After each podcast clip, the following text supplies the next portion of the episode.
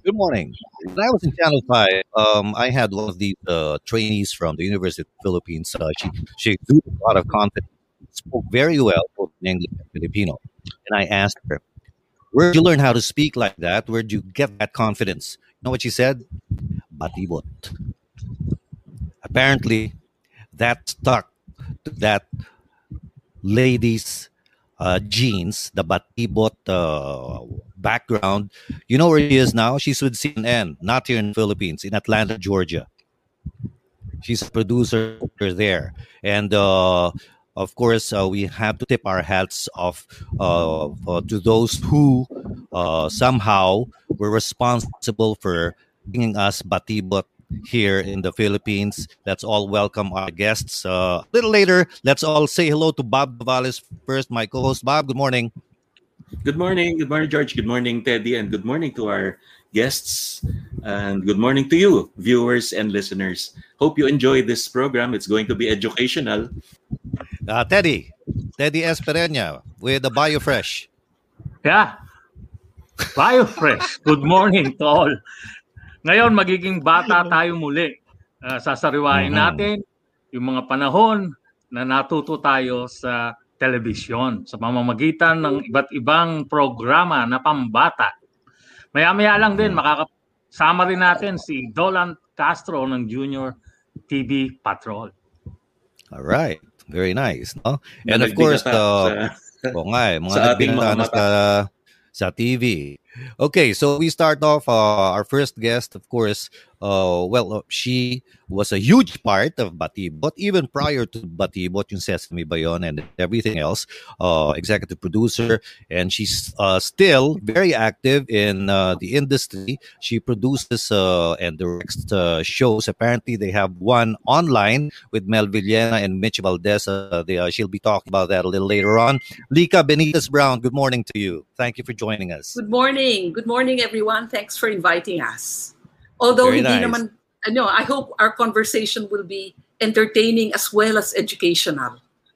Of course, uh, it, it, uh, it, this is a this is a very light uh, uh, show. Uh, we m- more than anything else, gaya nga nasabi mo kanina, Lika, when before we started, uh, mga tanders na hunting namin ngayon, no? Uh, the, the, that's our audience, mga tanders, because uh, they're the ones who want to reminisce on what happened during their, you know, younger years.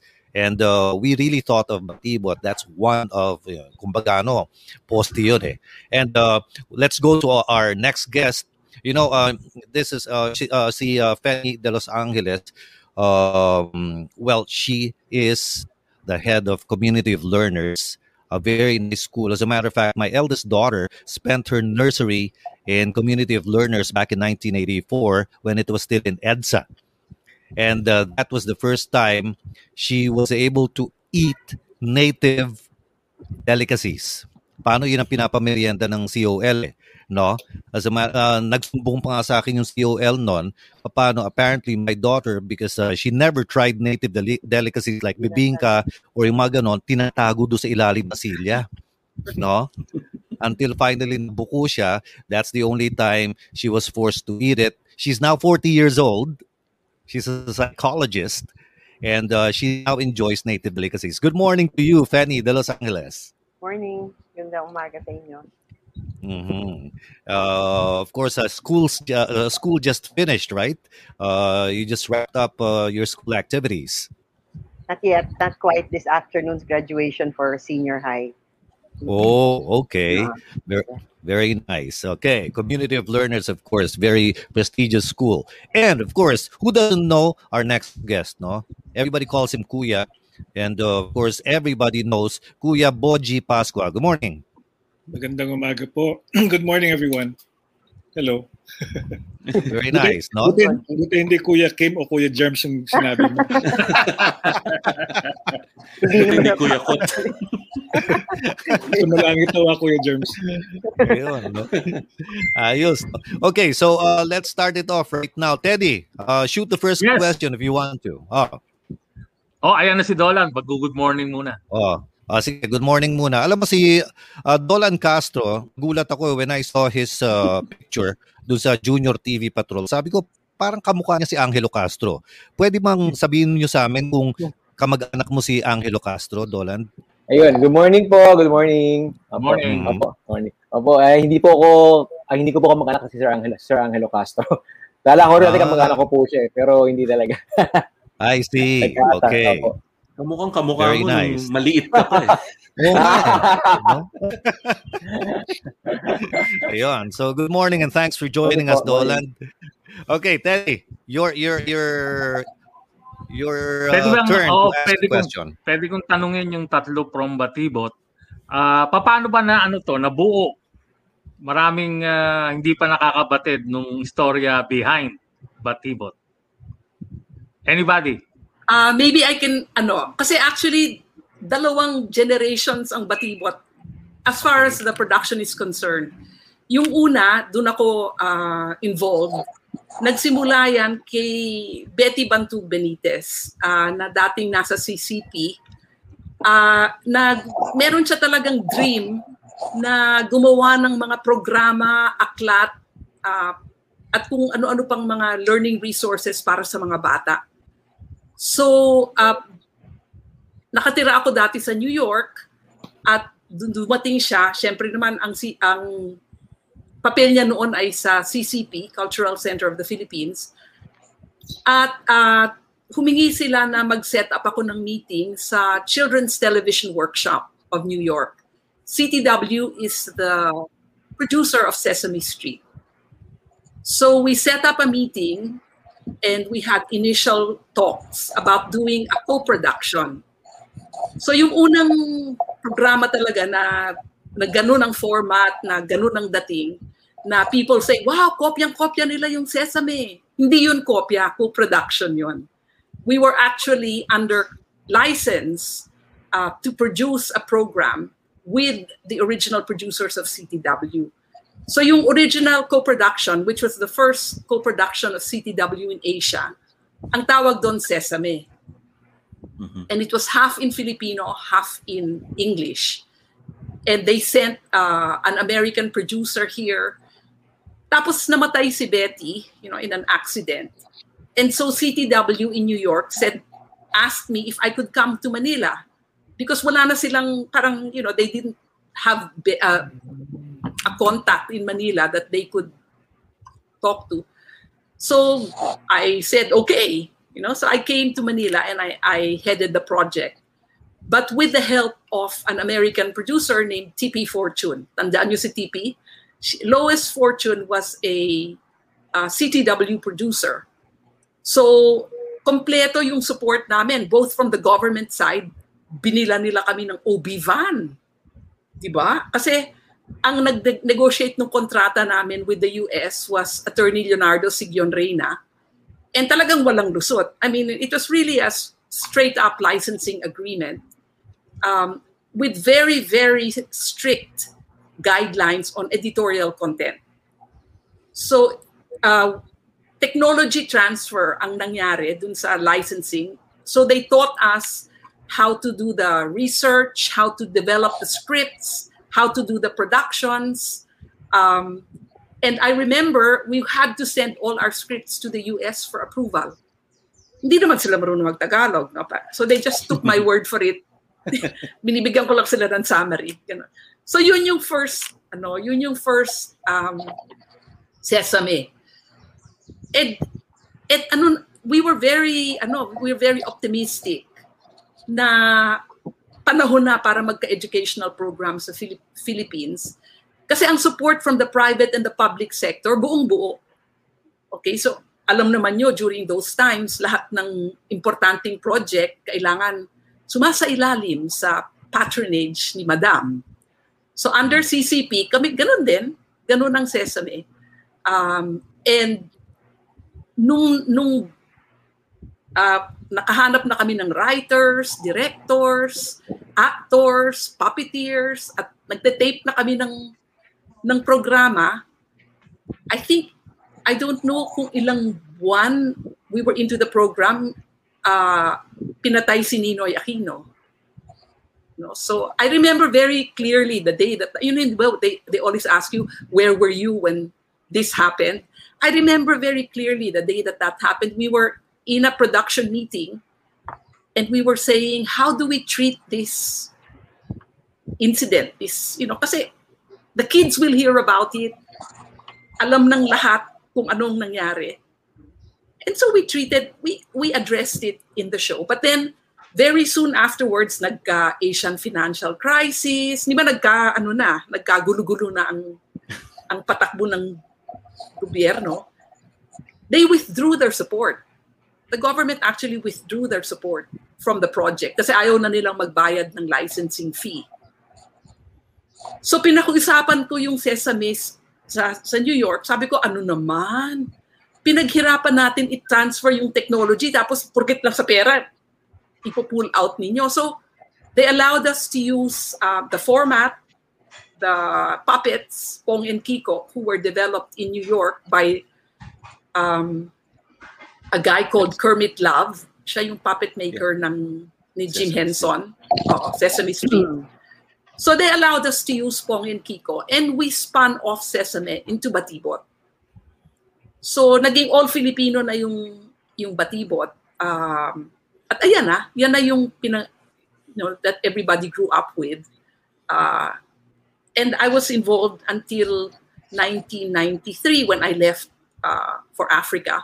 But the other people who were instrumental in founding Batibot were people like and these are just behind the scenes ha, na hindi usually narinig.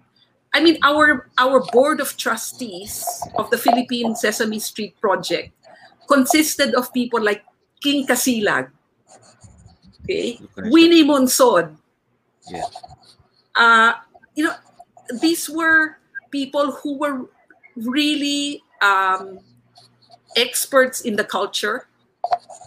So sila yung uh, pin, we would they would be our sounding sounding board for our ideas of where to take the program. So although the format is magazine format, uh, which is similar, which is what Sesame Street does, yung content is talagang ano much more geared towards developing a sense of culture among the kids. Rika, follow up lang. Hmm. Paano naging batibot? Any other uh, options ba as title? That's Rene Villanueva. That's the genius of Rene. Alam mo si Rene, ang aming head writer, right? Sa Batibot. Eh, alam mo naman si Rene, makata, manunulat. No? So, he came up with the with the name Batibot. Ano, Rene, ano yan? Silya? No? And then he would say, hindi, it's ano, pliable. Parang ratan, ini-explain niya sa amin. Yung ratan, pliable yan eh, na, nabe-bend. And then we thought it was perfect. So, yun ang inadapt namin na pangalan.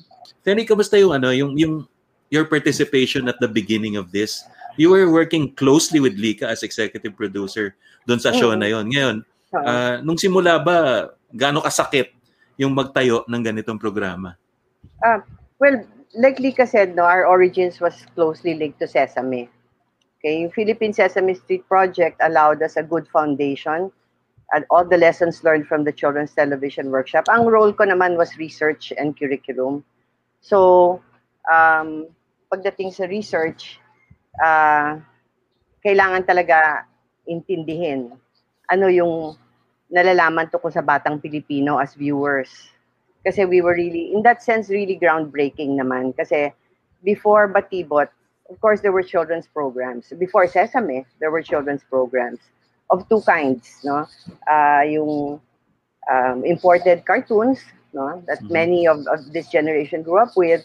And then we had uh, Uncle Bob's Lucky Seven, um, y- y- the kinds of games, uh, games and party shows on television. Ah. So, Si Teddy kasi na, sense- naabutan lang niya yun kay Tino Lapus eh. Yun lang naabutan niya. Ay mat tawag ano yun, talent shows din, no? Eskwela oo. Munti. Oh. So, ang uh, CTW afforded us the chance to learn about how children are as viewers and um, how to collaborate with production in in um, figuring out no how best they learn. Siyempre, ang laking pulgada ng Sesame Street.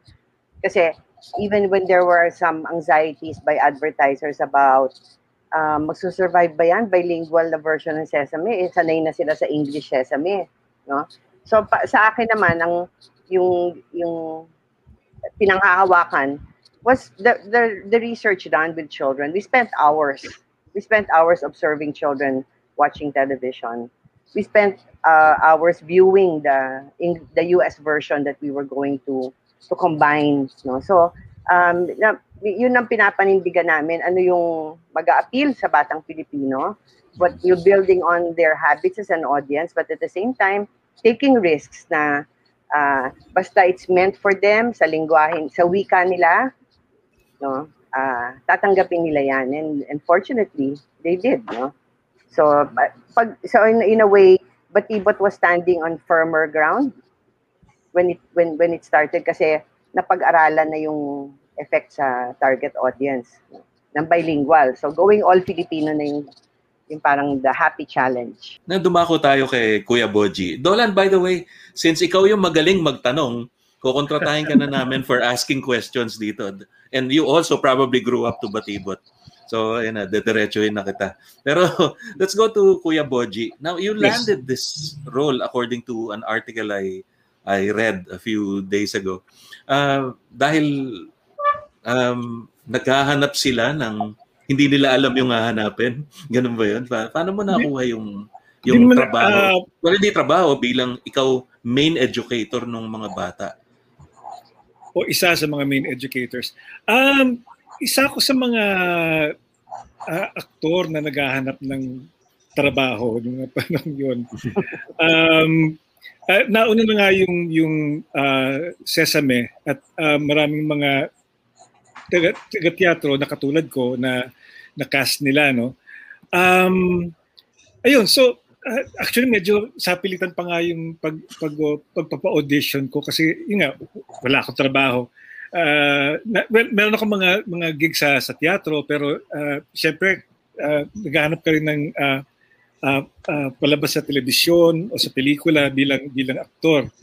Um, ta- tapos um, naghahanap ang batibot ng mga panahon yun, naghahanap talaga sila ng um, isang kuya at isang ate, tama ba?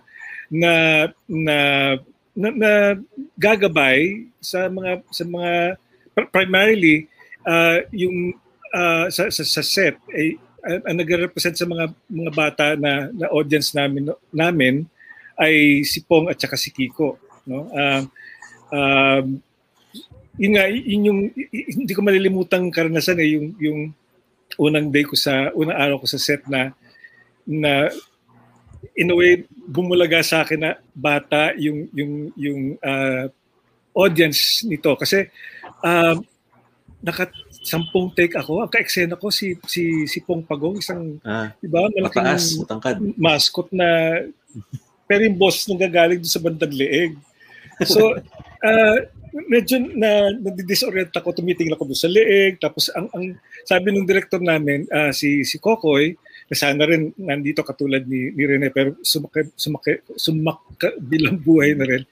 Uh, uh, parang parang adult yung pagtrato ko sa sa sa dapat uh, kumakatawan sa isang tatlong taong gulang na bata.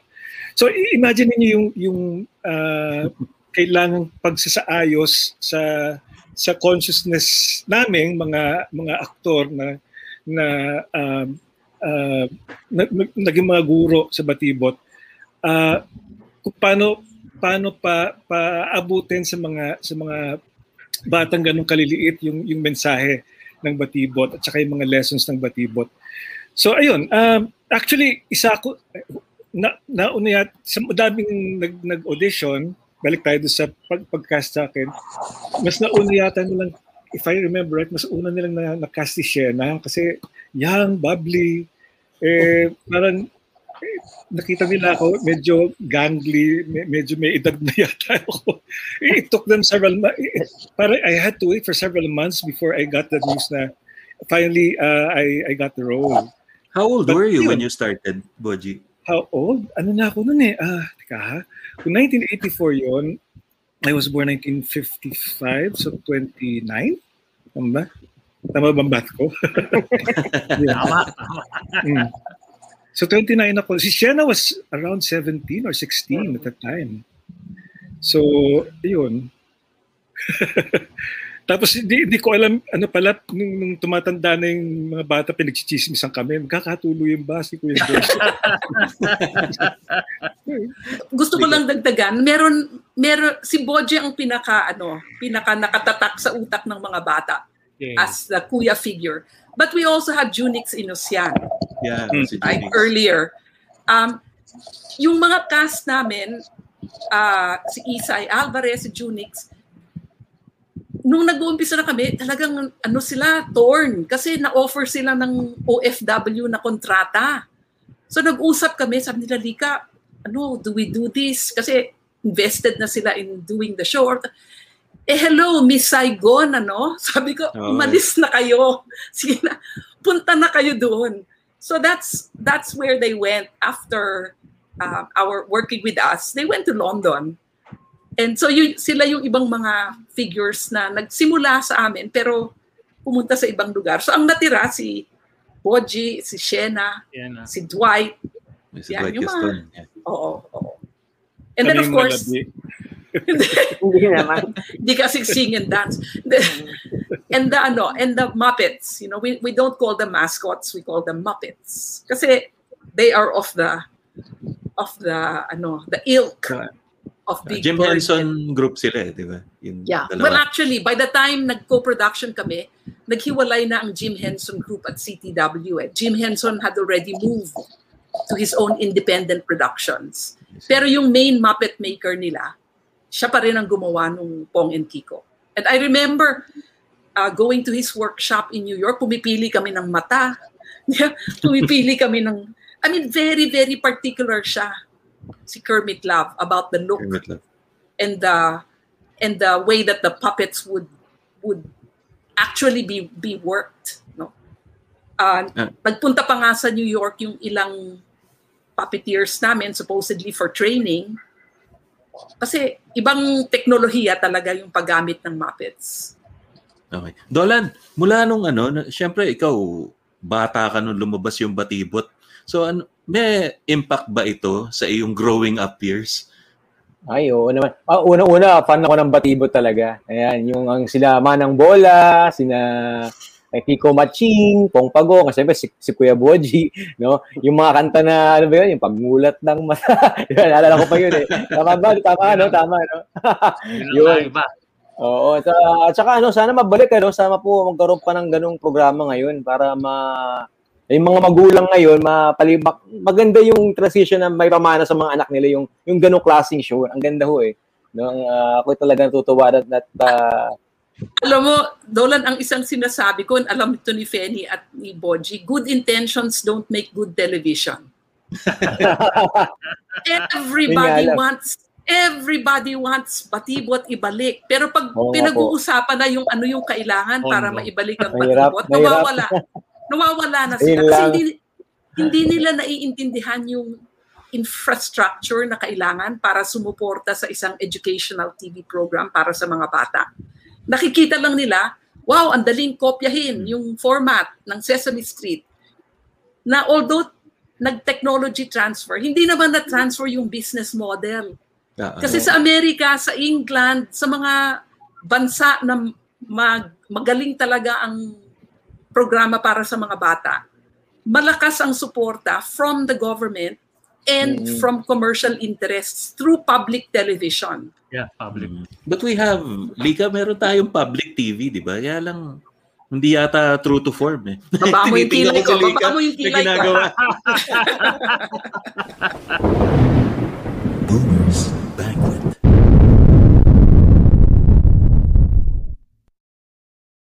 Here's a song of social concern performed by the Rainmakers.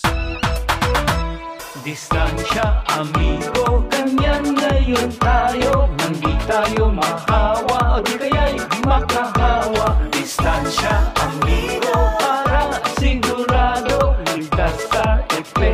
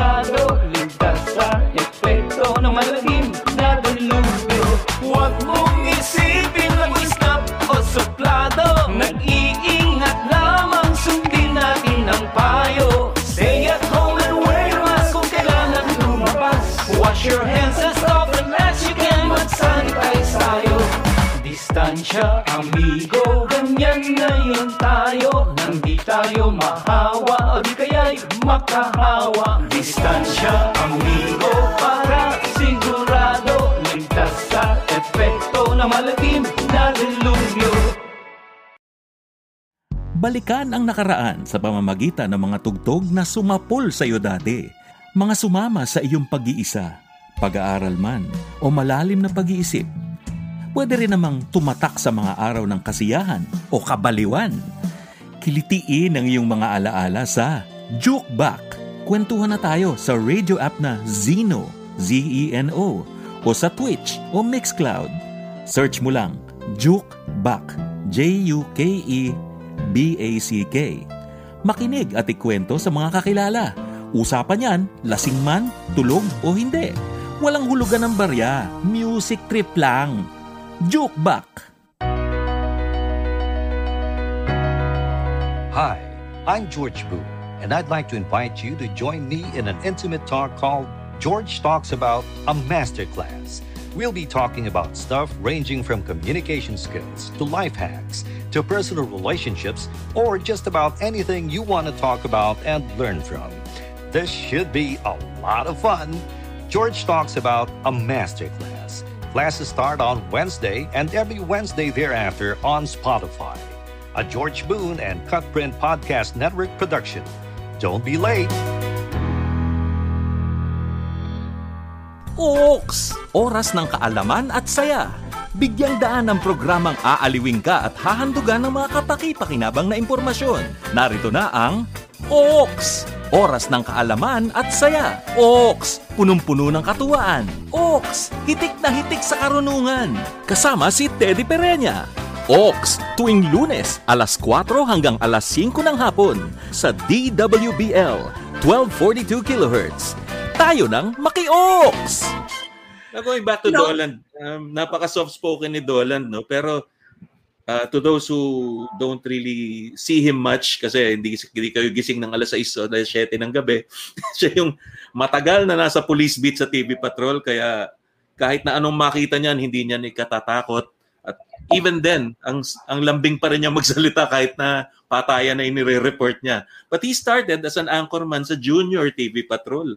So that would explain kung bakit bata pa rin si Dolan ngayon. So Dolan, kwento mo naman sa amin yung ano, yung progress mo at saka where are you headed? Opo. Ano, nag-start po ako sa Junior TV Patrol, 10 years old eh. Ah, Opo, grade 5 ako noon sa UST elementary. Tapos nag-audition kami nung mga pinsan ko, around 3,000 yata nag-audition for one month dun sa Wow. sa show na yun. Opo, oo. Ah, tapos pumili po ng sampu, sampu na bata. Una, nag tanungin ka sa current events, tatanungin ka sa pag nakapasa ka doon, um, on cam, pagkapasahin ka muna ng dyaryo pala. Pag kumasa ka sa pagpasa ng dyaryo, tapos ah, on cam na po, yun. Ah, eh, yun, sinuwerte po tayo na ano na mapili dun sa, sa sampu. Tapos hanggang sa tayo naging ano, parang Junior Noli de Castro dun sa show na yun. Ah, Junior TV Patrol. Na-launch po siya 1990. Tapos hanggang 1992 po siya nagtagal.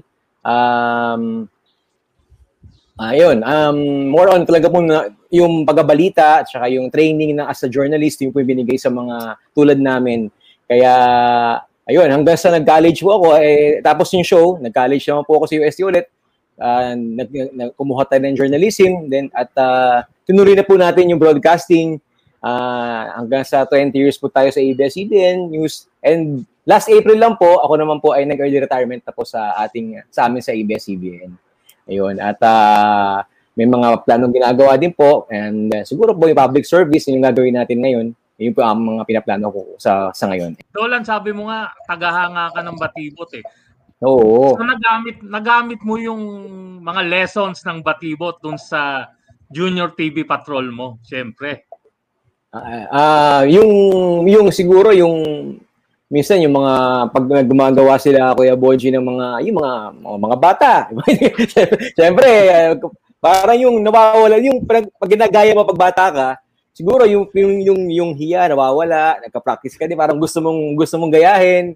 Ayun. So, na-adapt natin po yun, yung ganong klaseng mga, sa mga aral ng batibot na nakuha na yung mga magandang uh, turo asal sa mga bata. Ayun. Eh hindi naman po yung ginagawa sa Journey TV Patrol, medyo ano nga lang hardcore lang ng konti kasi balita na. Parang ginawa kami batang matanda. parang ganoon eh. Parang ganoon po yung nangyari. Uh, yung mga bata noon, 'di ba uh, Fenny, if, if I were to address you, yung educator ka eh. So hindi ba ang trend noon sa mga bata would be sasabihin ng mga magulang sa matuto ka mag-English? 'Di ba? Hmm. So we were You were actually well, going against current, uh, di ba? Ano tingin mo? Actually, ang batibot kasi ilang generations ang naabot eh. It was 18 years non-stop. I think that's a singular record for any Filipino children's program. So kung iisipin ko, pag naiimbita akong magsalita sa mga ilang college graduate na eh, naiimbita, na college batches, maiimbita ako, tapos magpapakilala, lumaki po ako sa Batibot, no? So nakikita mo yung uh, ilan kahit papaano ilang salin lahi rin yung naabot. Ang ang nakikita kong pagkakaiba um, yung bilingualism nila. No, matatag rin yung pag, pag pananalita at saka pag-iisip sa Pilipino. In fact, yun ang su- mga sulat na natatanggap sa mga magulang, mga OFW, no, eh, over the last many years. Uh, sana lumaki ako sa Batibot, balik niyo naman para yung mga anak ko naman. Yun na yung pinag-uusapan eh, sariling mga anak. So yung yung pananaw tsaka yung gamit ng wikang Pilipino no naiiba no ideally sana kasi we really live in a bilingual multilingual multicultural world din di ba? So asset yun ng Pilipino eh. Asset din sana. So it's it's been that loss I feel most that the generations who grew up with Batibot really grew up bilingual and with with a, with the foundation for the language of Filipino. Compared to now my it's it takes much of an effort to make our students really bilingual. Kasi what they have is YouTube, which is dominantly English. What they have are games, video games, and then a lot of audio and audiovisual materials, dominantly English.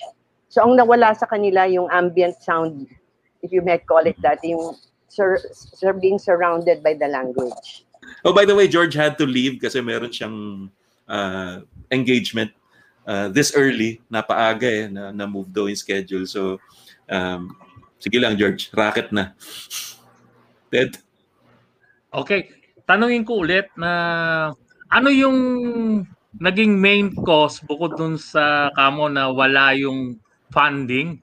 Meron ba bang ibang dahilan bakit nawala sa ere yung batibot? That was in GMA 7 that um, there was a change of of leadership and ownership.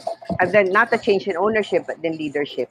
Yung sinabi ni Lika no na importante talaga yung commitment ng network um, ng private sector ng ng advertising sector kasi Batibot had to survive on its own no uh, never had public funding the way Sesame had from the beginning sariling sikap ang Batibot no? so Lika had to to take on um, this meeting with advertisers from from the get-go, no? Then when she left, I also had to do the same. Kailangan mo in, in, ensure yung stability ng pre-production funding. So we're fortunate naman, GMA7 was a good partner. I would say Mr. Jimenez was very, very supportive. And, but, you know, iba rin yung, ultimately you're dealing with people. So um, he, uh, Mr. Jimenez and Nisansi were very committed to it. But when they they were no longer the the managers of, of the network, um, even and ironically at the time when we had good ratings, it wasn't enough. Okay. Uh, hinahanap yung yung income stream. So paano ka when when you have when Batibot was bringing in the funds for the pre-production, naghahanap sila ng income for for the network. na dapat trabaho yun nung network marketing nila, di ba? Yes, So yes. hindi pwedeng mag-survive lang ang Batibot on the pre on the pre-production funds. No, it had to also have a guarantee na uh, the network will also put in its share. Okay, so at at that time, I, we felt na siguro hanggang dito na lang muna kasi hindi pwedeng magpatuloy yung ganong situation. No? Na Penny, sariling sikap. Mm. Saan kayo nag-taping no? Sa GMA ba? O No, no, no? Batibot had always had its own studio. Okay. So um, when when Lika went uh, to work, you know, as an uh, with her ex as an expat family, we we also we moved to a smaller place, you know, um, and one we could afford, and then we kept our studio ever since. Ganun lang naging formula ng Batibot eh, no? working in the as an independent production. no? So cut down to size. Um, we we were we were we, we still kept our studio. We still did our live action films outside, etc. Pero uh, and delivered the programs ready made. Ganun naman ever since eh. And, and up to the last airing date on GMA. This Huh? is not an easy show to put up. Alam ko, maraming tao kailangan dito. As from the earliest Yeah, that's Concept that's yung- from the Mika's onset point yung earlier. Yes. concept pa lang, tapos Mm. writing, education, tapos Yeah. yung quality control. Oo. Tapos Oo. yung actual production. Di ba? Yes. Yun. For, Talagang, hindi, uh, for example, no, not very many people remember or are probably aware all the music used in Batibot are original Filipino music. Lahat. So, which means lahat ng ah, mga live action features, lahat ng scoring during the show, kinokomission namin ang mga musicians at binabayaran namin sila. Okay? Compared to most Canned shows music. na, oo, that use canned music. Mhm. So, Yeah. just the cost of that alone, right? Or ang Batibot, although si Rene Villanueva ang main writer, we had a pool of writers. Mhm. Writers pool na talagang, wow, kung maglabo-labo yan. I mean, you should, I always think of Batibot as an incubator, right? Na lagyan mo ng maraming elemento tapos may mabubuhay. Pero hindi pwedeng isa lang ang writer, isa lang ang director, isa lang ang artist. I mean, our original production designer was Rodel Cruz. Okay? Our original sets were designed by Joe Texon. Mm, Jotec. So maram yeah, maraming mga ah, tao from the industry. Ang original technical director namin was uh, Ross Carba no, Romy Carballo from ABS-CBN. So Yeah. these were industry professionals who we were able to hire. Hindi naman pakilahat, although I had worked with them earlier. You know, we were able to hire them and they gave us the like the skeleton, the bones for a good show. And then the talents, um, of course, ang nakikita sa harap ng camera, ayan, sila Boji, sila Shena. But ang lalim ng bench namin Yes, yes.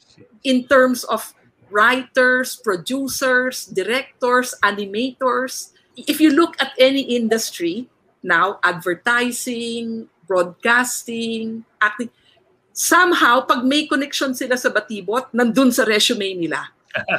Eh, proud sila ilagay na dun sila nag, nag-umpisa sa Batibot. Kasi nga we were able to create an incubator for talents. For at saka hindi kami ano ha, may we all get together. Alam niyo naman mga artists at mga researchers at mga actors at mga technical, lahat yan may sari- sariling paningin kung ano yung magandang programa, ano yung magaling na segment, di ba? And yet, we were able to make it work so that ang lumabas, classic. Classic. Yeah, So, in yun- other words kasi, Lika nga, mataas yung production values eh. Hindi ito yung pwede na. Ito yung Hindi. parang naging mataas ang standard na naging standard na dapat. Quality. Oo. Quality yan. If I may bring in a stupid question, lahat ba kayo mahilig sa bata? Hindi. Umihiling yung dalawa. Hindi, talagang hindi. I mean, Mhm.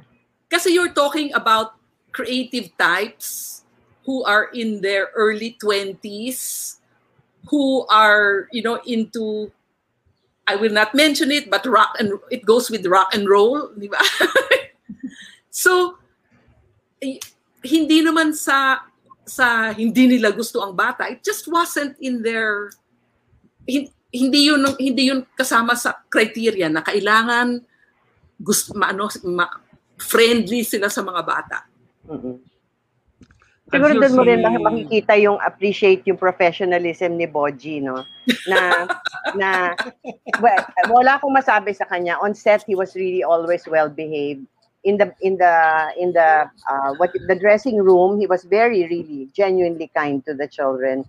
When we had live shows, talagang ano, maaasahan mo yung at, at their best. Lahat sila, I have to hand it to all the Batibo talents. Pero, yun na nga, tama siya, na behind, behind the scenes, they had a life they had a life also and and we respected that no pero and and and I have to hand it to the production staff talagang ano sila they they they were very respectful of children kahit na ay nakakapagod rin. You know hindi rin naman just as teachers also.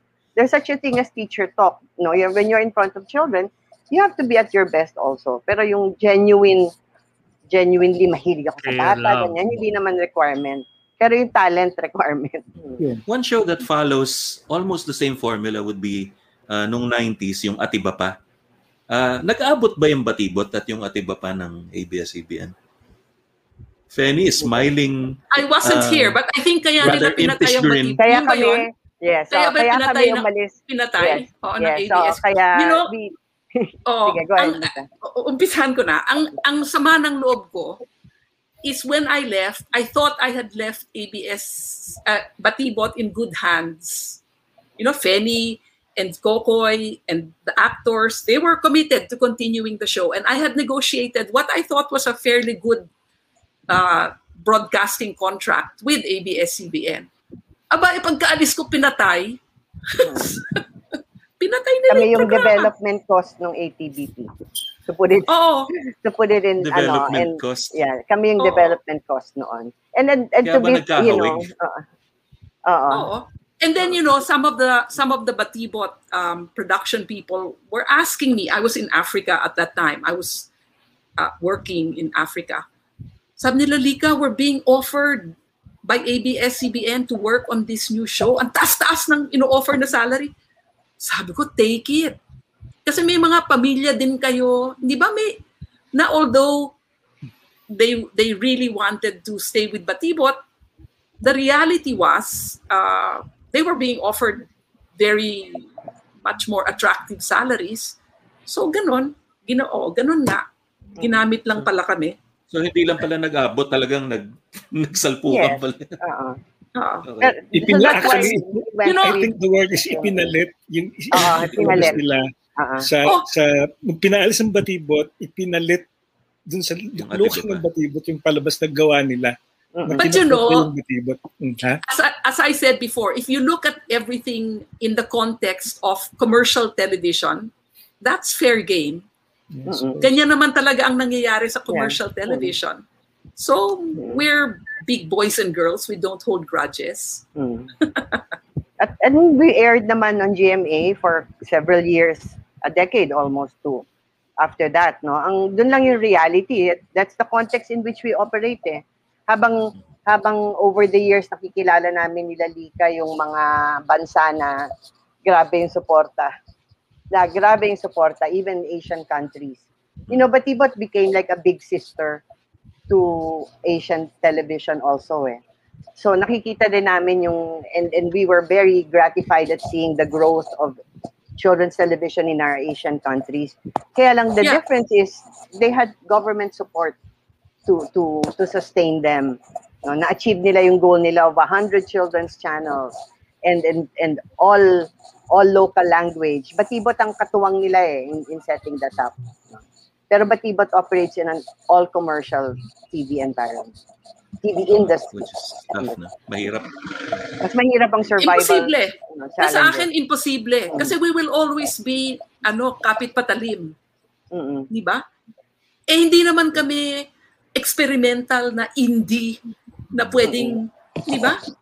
Eh, Batibot is very, or an educational television program is very dependent on the the sum of its parts. Which makes it all the more remarkable kasi nga napakahirap gawin yun in that kind of environment. And yet you pulled it through. At saka tumagal pa. At saka tumatak.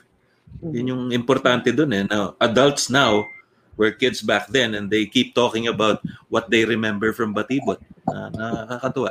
Parang yun ang, ang ano ng legacy ng Batibot eh. Hindi lang yung natuto nung mga tamang salita, tamang Asal. asal, kung hindi yung ano, tamang pag-iisip, 'di ba? At saka yung pagiging sabi nga ni Lika, yung pagiging ah, responsible citizen ng Pilipinas. So isa nga doon yung very basic kailangan magparehistro, bumoto at maging boses. Tsaka huwag ka Ng- maging sunod-sunuran lang, di ba? Mag-isip ka Oo. para sa sarili Oo, mo. correct, correct, Yun correct. Hindi kasi sa totoo lang, ang ang mga kabataan ngayon, kayo yung game changers eh. Correct, correct. Kasi yung mga panahon namin, yung mga, di ba? Ang isip na sa boto, transactional eh. Mm, mm, Di ba? mm, mm. Kung boboto Mm-mm. ako, ano yung makukuha ko? Personal, personal, oo. Transactional talaga na may, may katumbas yung boto ko. Diba? Pero yung mga kabataan, pwede pa silang ano eh, marating nung pag paniniwala na yung boto mo, karapatan mo yon At yung mga binoboto mo, sa'yo mananagot. Oo. Mm-mm. Hindi kabila, hindi baliktad. Baliktad. Di ba? Kasi ang pag-iisip ngayon eh, magpapahakot ako para magrehistro. Di ba? Bibigyan ako ng rubber shoes. Oh, At bibigyan ito ako. pa eh, uuwi ako ng probinsya kasi Oo, magandang para ma- bigayan doon. Oo, kaya Yeah. nga eh. So transactional, ang ang tingin ng ng pagboto transactional na hindi sana ma, ma- anyway, mahilig ang kabataan na mag-ano, mag-challenge ng ng establishment at ng status quo. I-challenge nyo, i-challenge nyo yung status quo na corruption. Hindi pa naman tapos ang boxing, may pag-asa pa. Na, yun Mm. lang, ano. Oo, Mm, Oo, mm. la- lagi namang may pag-asa pa eh. Kaya nga, it's not looking back.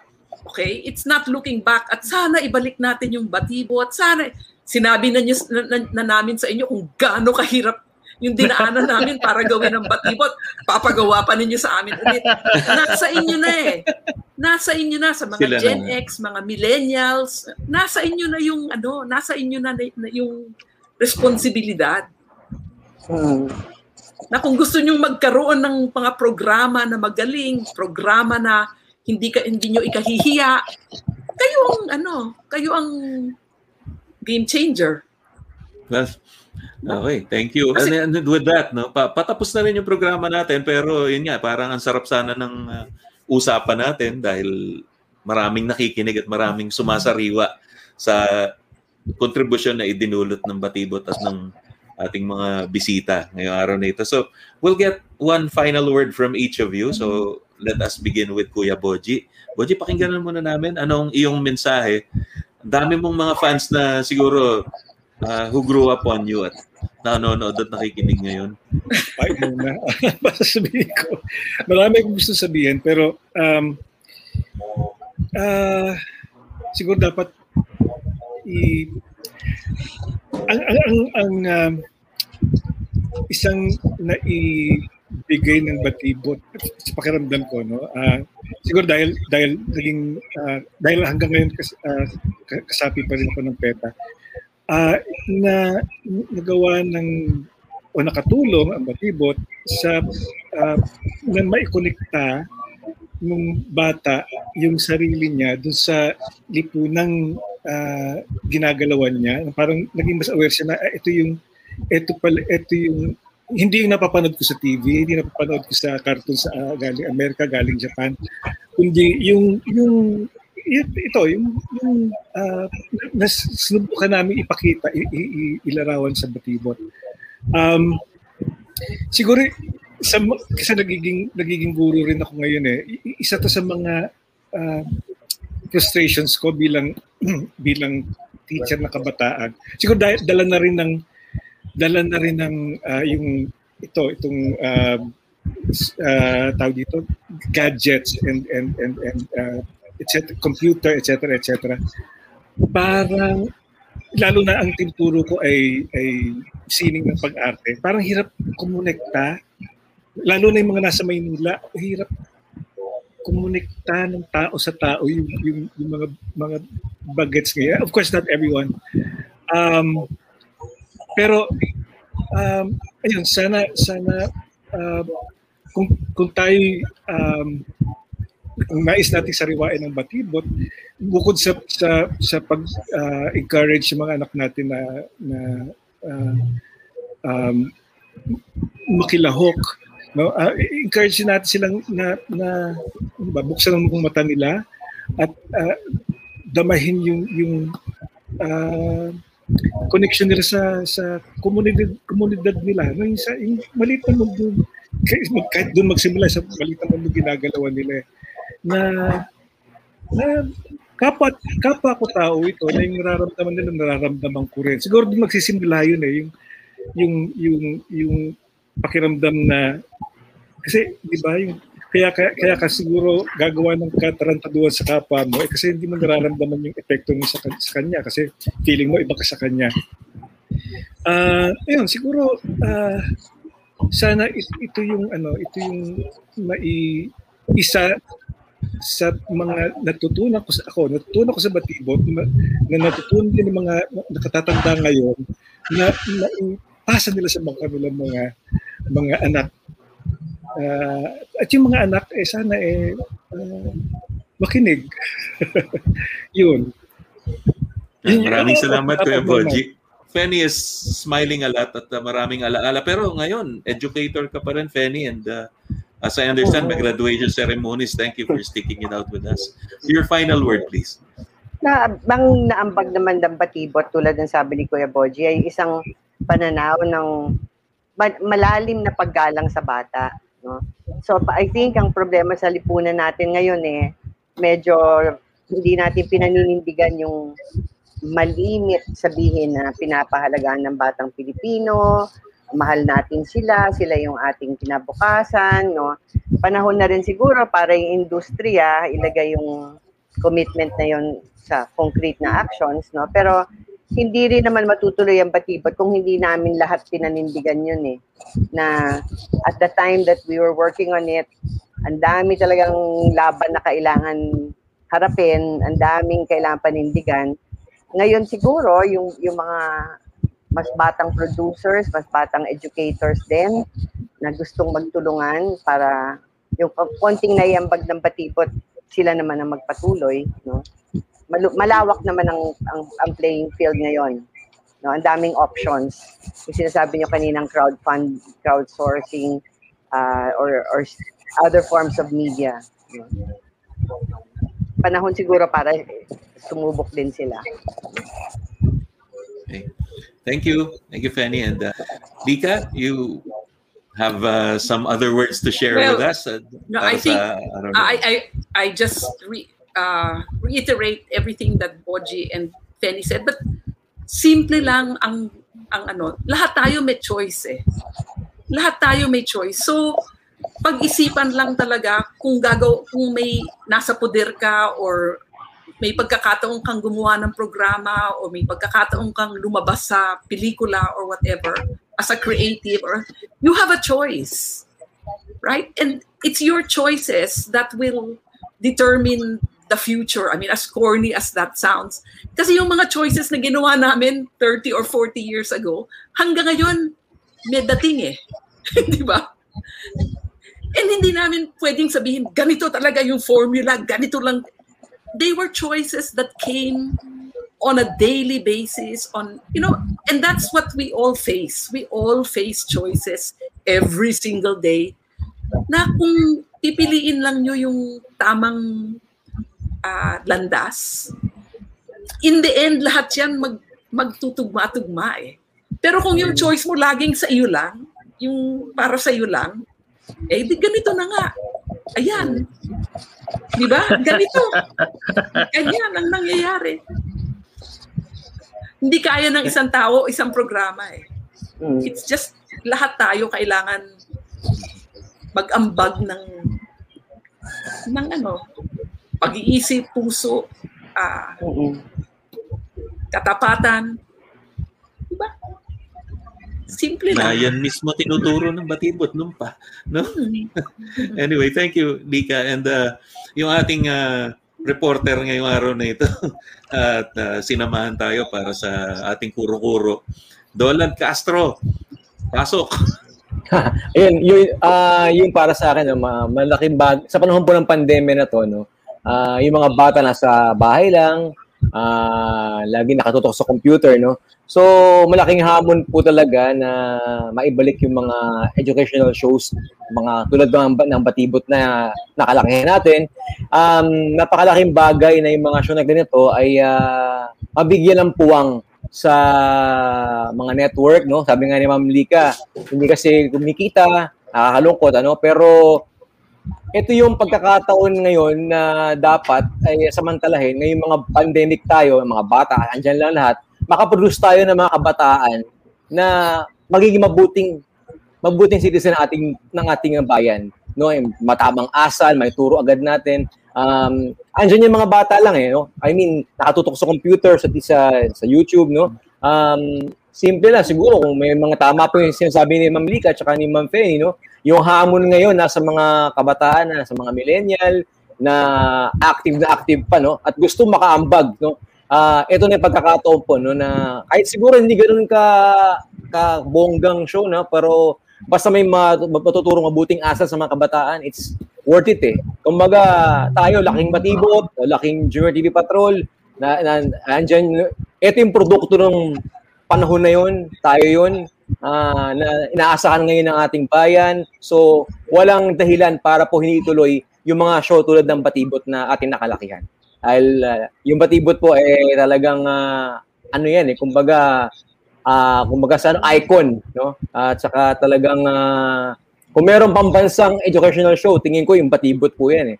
Talagang kung meron tayong gano'n sa Pilipinas talagang yan ang babanggitin ng taong bayan so saludo po ako sa mga taga Batibot Thank you, Dolan. At saka thank you sa ating mga bisita. No? Sabi nga ni Dolan, ah, basta bata, marayo ang mararating eh. It goes a long, long way. Parang yung ah, daan na tinahak ni Teddy mula pa nung unang panahon. layo na narating. Ted, kwento mo naman sa amin kung ano pa yung mga final na... Oh, pasalamat Ah, ibabalita muna tayo kina Lika, kina Feni, Boji at Dolan. At syempre pasalamat ang Boomers sa ating shirt na gawa ng ah, Design Makati ni Roy Orjales. Ah, sa lunes po sa Ox, bisita natin yung mayor ng Lubok, Bohol. 4 p.m. sa DWBL at sa YouTube at ah, Facebook Live. And then the following Monday, si Dolan para sa Ox. Ah, Makakasama Ox rin natin. Okay. Oo, sa June 14 naman. Ah, so salamat po sa mga sumubaybay sa atin.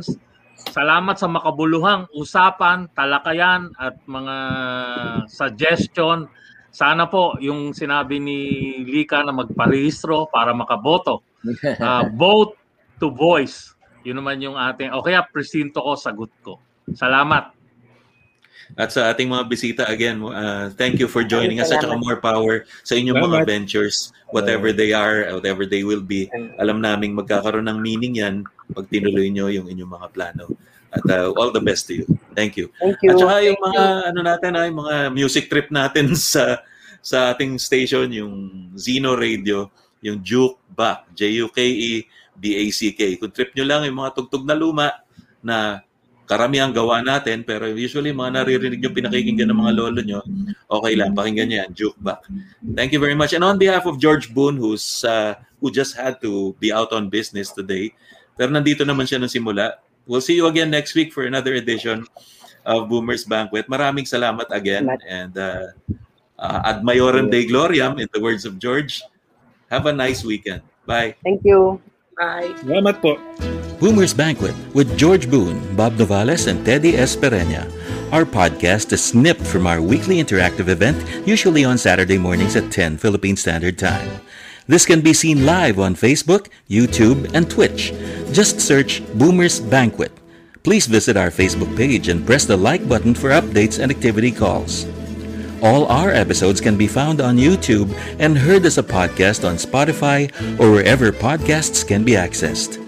Email us if you want to know more about our show topics, our guests, or our other products. Our email is boomersbanquet at gmail.com. That's boomersbanquet at gmail.com.